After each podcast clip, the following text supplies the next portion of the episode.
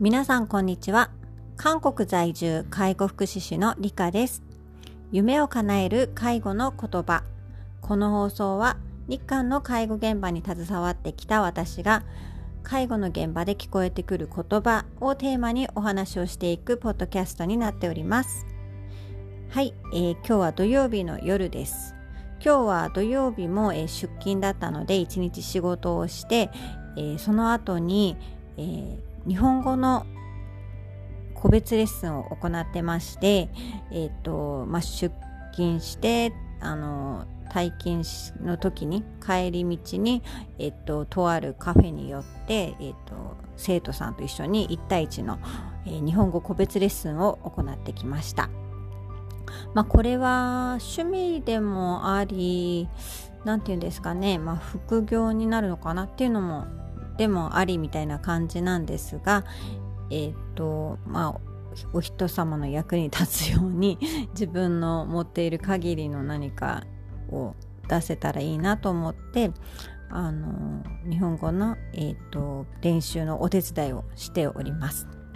まあ、その方は、えーと、日本の方と結婚されて、えっと、いつかは日本語に住むことになるだろうということで、えー、日本語になれたい日本語を学びたいと言っている、えーと韓国の女性で、まあ、年齢私と同世代になるかなと思います。ですごくあの頭のいい方でそうお医者さんなんですよお医者さんで頭のいい方であの気さくな方で日本語の習得も早くて今は基礎から文法だったり単語だったりあの文字だったりを勉強しているんですが、え、会話練習のために日本語であのお話ししたりするんですけどもすごく私も楽しく、え、一緒にその時間を過ごしてます。日本語を教えるということで私も日本語の文法だったり日本語の教え方みたいなのを勉強したりしながら、え、っとやっております。これまたちょっとあの介護とは違うんですがあの、まあ、介護と日本語といろいろ組み合わせてこれからも活動できたらいいなと思っているので、うん、私自身も今その日本語のレッスンを1対1で個別でしながらあの学びの時間になっております。まあ、そんな感じで今日は、えーと、日本語のレッスンをして日本語を少し話してでその後今この収録をする直前まで韓国の友達と電話で話していましてあのまあ日本語と韓国語がごちゃごちゃになりそうなんですけどあのまあそんな感じで土曜日の夜を過ごしてます今日はですね今日あった出来事をまた韓国のおばあちゃん編なんですけど昨日の収録でもありましたが昨日はおばあちゃんと童謡を歌ったよっていうお話をさせていただきましたが今日は、えーと、韓国のおばあちゃんと絵を描いたよっていうお話です。あの日あ日曜日じゃない土曜日なのでねあの普段は20人以上の利用者さんが来るセンターなんですが土曜日はですね週末プログラムということで利用者さんの人数があの少ないですね。特にあの5月のもう末であの皆さんあのご家族と旅行に行ったりとかあのお休みされる方もいて今日はあの9名の利用者さんということでいつもの半分以下の、えーと、利用者数だったのであの割とのんびりとほんわりとした時間を、えー、過ごす一日でした。なのでねあの一一人一人の利用者さんと向き合う時間だったりお話しする時間も多かったのですがある一人の利用者さんと今日は少しお話ししたりあの絵を描いたりしたんですね。そのお話を今日はしたいと思います。あのその方はですねパーキンソン病であの年齢は70代の女性なんですがあのまあ、パーキンソン病とともに認知症も少し進行していらっしゃいまして、まあ、筋力の低下とともに判断力の低下もあってあの自分でね歩けないですけど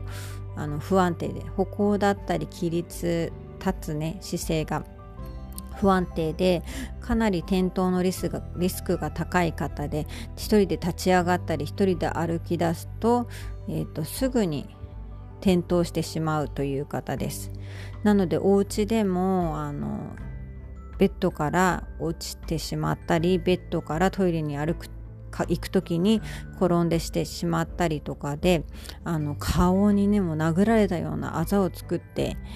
くる時もあればあのベッドから起き上がろうとしたらそのまま落ちてしまったということで肋骨にひびが入ってしまったりとかかなり傷のね絶えない方なんです。すいませんなのでねその方そういう方でセンターの中ではできるだけあの転倒に気をつけてあの立ち上がっていただいたり歩行していただいたりしているんですけどもあのセンターでも時々転倒してしまうことがあって本当にかなりあのセンター内でも職員みんなが気を使っている、まあ、言ってしまえば要注意人物みたいな感じであの転倒のリスクが高いことであの注意を払っている方なんですけどもその方の趣味が絵を描くことなんですね。はい、もちろん歩きたいとかあのなんかしたいとかっていうニーズあのご希望もあるんですけどもその方が何をしたいかって聞いた時に一番やりたいって言ったことが絵を描いてみたい絵を習ってみたかったけど今まで習えなかったので絵を描きたいということであのそしたらまあここであの何もしない時間帯も多いのでセンターにいる時に座って絵を描くようにあの自分で好きな画用紙だったり鉛筆だったりあれば家で持ってきてもいい家から持ってきてもいいですよっていう風にお話をさせていただいてあの自分で何十色の30色ぐらいある色鉛筆と画用紙結構いい画用紙本当に絵を描くような画用紙分厚い画用紙とあとお花の図鑑みたいな絵の図鑑みたいなのを持ってこられてあの毎日そのお花の図鑑を見ながら、えー、とその図鑑にあるお花を描写しているという姿をもうここ何ヶ月も見て見ることができているんですね。でその絵を描いている時間の時間ではあのそう立ち上がったりふらふらっと自分で無意識に無意識じゃないんでしょうけど歩き出して転倒したりっていうリスクが減って何かに集中していることでリスクの、えー、低下が見られるっていうそういう効果もあるんですけども、えー、彼女自身がそういう表現をしたりストレスを発散するっていうことでもこの絵の効果はありますね。かなり穏やかに生活できている様子が伺えるので。で今日はその土曜日だったので私がその彼女の横に座ってあの見よう見まねで一緒に絵を描いてもいいですか？私も描いてみたいんですけどみたいな感じで 言ってあのその彼女と一緒に絵を描いたんですけどもチューリップの絵を描いてあの私そんなに絵は上手じゃないんですがあのその彼女のタッチをあのパーキンソン病なのでこう力をこううまく使えないし手が震えちゃったりもするんですけどまたそれがいい味を出してるんですねその。震えというか力がない中でシャッシャッシャーって書く感じが薄めにこうシャッシャッシャーってか線と線で書くみたいなやつが。なのでその彼女の描写を真似しながら私もチューリップを一つ書かせてもらってであの隣に座って書いたのであのその方にプレゼントっていうことであのこれからも素敵な絵をいっぱい描いてくださいねってこれからもこんあの健康で幸せでいてくださいねっていうメッセージを添えてそのチューリップの絵をプレゼントしたんですねそしたらすごく「えこれくれるの?」みたいな感じであの喜んでくださって「ありがとう」って言ってすごいずっとその私が描いた何とも言えないチューリップの絵を あの見ていてくれてそれで私もあこういう風になんか一緒に活動すること今まではこうやってくださいねみたいな感じであの脳活性の活動で塗り絵とかなんか絵を描いたりプリント作業とかもやることも多いんですけど横に座って一緒にやりますって一緒にやろうっていうそういう雰囲気とかそういう存在でいるっていうことも私たちにとって私たちがそういるってことがあの彼女たちにとってすごくいいのかなっていうふうに今日その瞬間思いました。まあ、平日のいつも利用者さんが多い時だとなかなかどっぷり座って一緒に絵を描いたりとかはね難しいんですがそういう環境そういう雰囲気を作れるようにちょっと今後していきたいなっていうふうに思いました。またその絵を描きながら彼女がその携帯電話あの韓国のおじいちゃんおばあちゃん大体あのシルバーフォンとか楽々フォンじゃなくて大体あの携帯本当に iPhone とかスマートフォンバリバリ使うんですね。で彼女もスマートフォンを使っているんですけどもあのなんだっけな。なんだっけな。あの写真をねあの見ながら昔撮った写真とかあのをこうアルバムの中からこう見ながらギャラリーで見ながら「あの見ていいですか?」とかって言って見てたんですけどもあの23年前の写真を見て旦那さんと一緒になんかすすきを秋にすすきの広場みたいなところに行ってすすきを見に行った写真旦那さんツーショットで写ってる写真を見せてくれたんですけど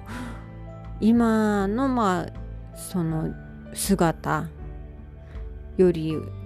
はもちろん健康な姿健康な姿って言ったらあれだけどあのふくよかで今ちょっと痩せちゃってるんですけども筋肉体力が低下してしまってでもその当時は顔もふっくらとしているしあのね笑い笑う筋肉もまだ衰えてないのであのしっかり笑えているしあの自然にあの立っている姿を見てほんと数年前2年前ぐらいの写真なんですけどもう別人と言ったらあれですがあの私たちがいつも目の前で見ている利用者さんのその彼女ではないような姿という本当にどこにでもいるお母さんみたいなそういう写真を見てああそうだこの方は利用者さんっていう風な目線で見てはいけない見てはいけないというか利用者さんだからこうなんだパーキンソン病だからこうなんだじゃなくてもともとの姿本来の姿はこの笑顔このふくよかなお母さんの姿だっていうことを思ったんです。あのそうやっぱり病気のねせいでやっぱりどうしても筋力が落ちちゃったりあの体力が落ちちゃったり意欲が落ちちゃったり、ね、脳の機能が落ちちゃったりして本来の姿ではいられなくなってしまうっていうのが、まあ、老化であったりその病気の進行なのでそれをどのようにしてこの写真の時のような姿、うん、を見ることができるか。そこが私たちの役目だなというふうに思いましたちょっとねそれは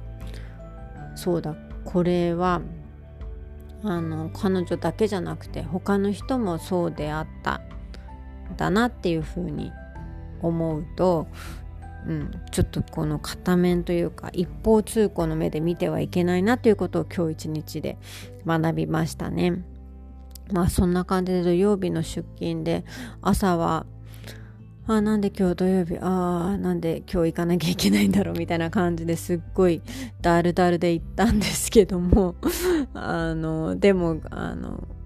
一日通してみたらすごくいろいろな発見があったり感じることがあって今日一日もすごく良かったなというふうに思いました。えー、だらだらと今日はちょっと長めに話してしまいましたがあの今日学んだこと今日感じたことを、えーと、また来週のパワーに変えてだけど明日は日曜日なのでゆっくりリフレッシュしてあのオンとオフを切り替えて毎日、えー、元気に過ごしたいなと思いますでは今日も長々と、えー、聞いてくださってありがとうございました。またぜひ、えー、聞いてください。あんにゃん。